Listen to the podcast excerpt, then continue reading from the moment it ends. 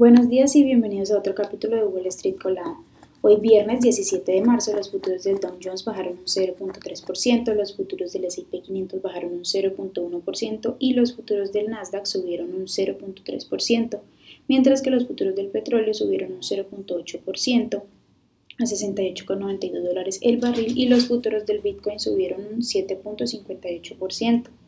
En el calendario económico de hoy, eh, tendremos a las 10 a.m. el número de el reporte de sentimiento del consumidor. Por otra parte, en las noticias, bueno, hoy se produce un fenómeno periódico conocido en Wall Street como la triple brujería, cuando los futuros sobre los índices bursátiles, las opciones de índices y las opciones sobre acciones vencen al mismo tiempo, lo que regularmente causa cierta volatilidad en el mercado. Por otra parte, bueno, un grupo de 11 entidades financieras han ofrecido al Banco Regional First Republic, que cotiza con el ticker FRC, uno de los más afectados tras las tensiones del sector bancario, ayudas de hasta 30 mil millones de dólares. Bank of America, Wells Fargo, Citigroup, JP Morgan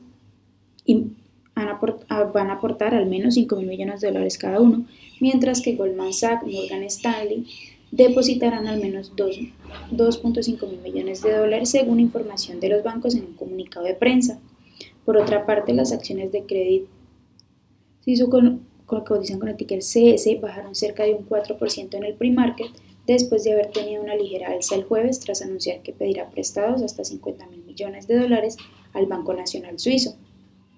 En otras noticias, bueno, el presidente chino visitará Rusia la próxima semana, siendo este su primer viaje al país desde la invasión a Ucrania, según anunció el viernes el ministro de Asuntos Exteriores de China, que añadió que el viaje se produce a petición del presidente ruso Vladimir Putin.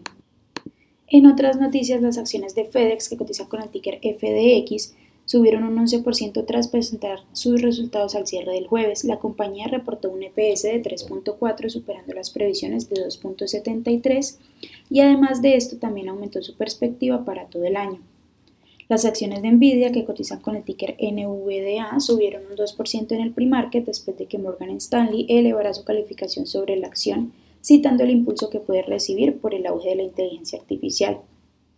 Por otra parte, Microsoft, que cotiza con el ticker MSFT, presentó ante los reguladores antimonopolio europeos una serie de solicitudes adicionales a su proyecto de adquisición de ADPI por el valor de 69 millones de dólares, en un intento para obtener finalmente la aprobación, ya que el plazo de la Unión Europea para pronunciarse sobre el acuerdo se amplió hasta el 22 de mayo. Las acciones que tenemos hoy con predicción bullish son Enzo Baecham, que cotiza con el ticker ENZ y ha subido más de un 78%. También Histogen, que cotiza con el ticker HSTO y ha subido más de un 33%. Y Hub Cybersecurity, que cotiza con el ticker HUBC y ha subido más de un 33%.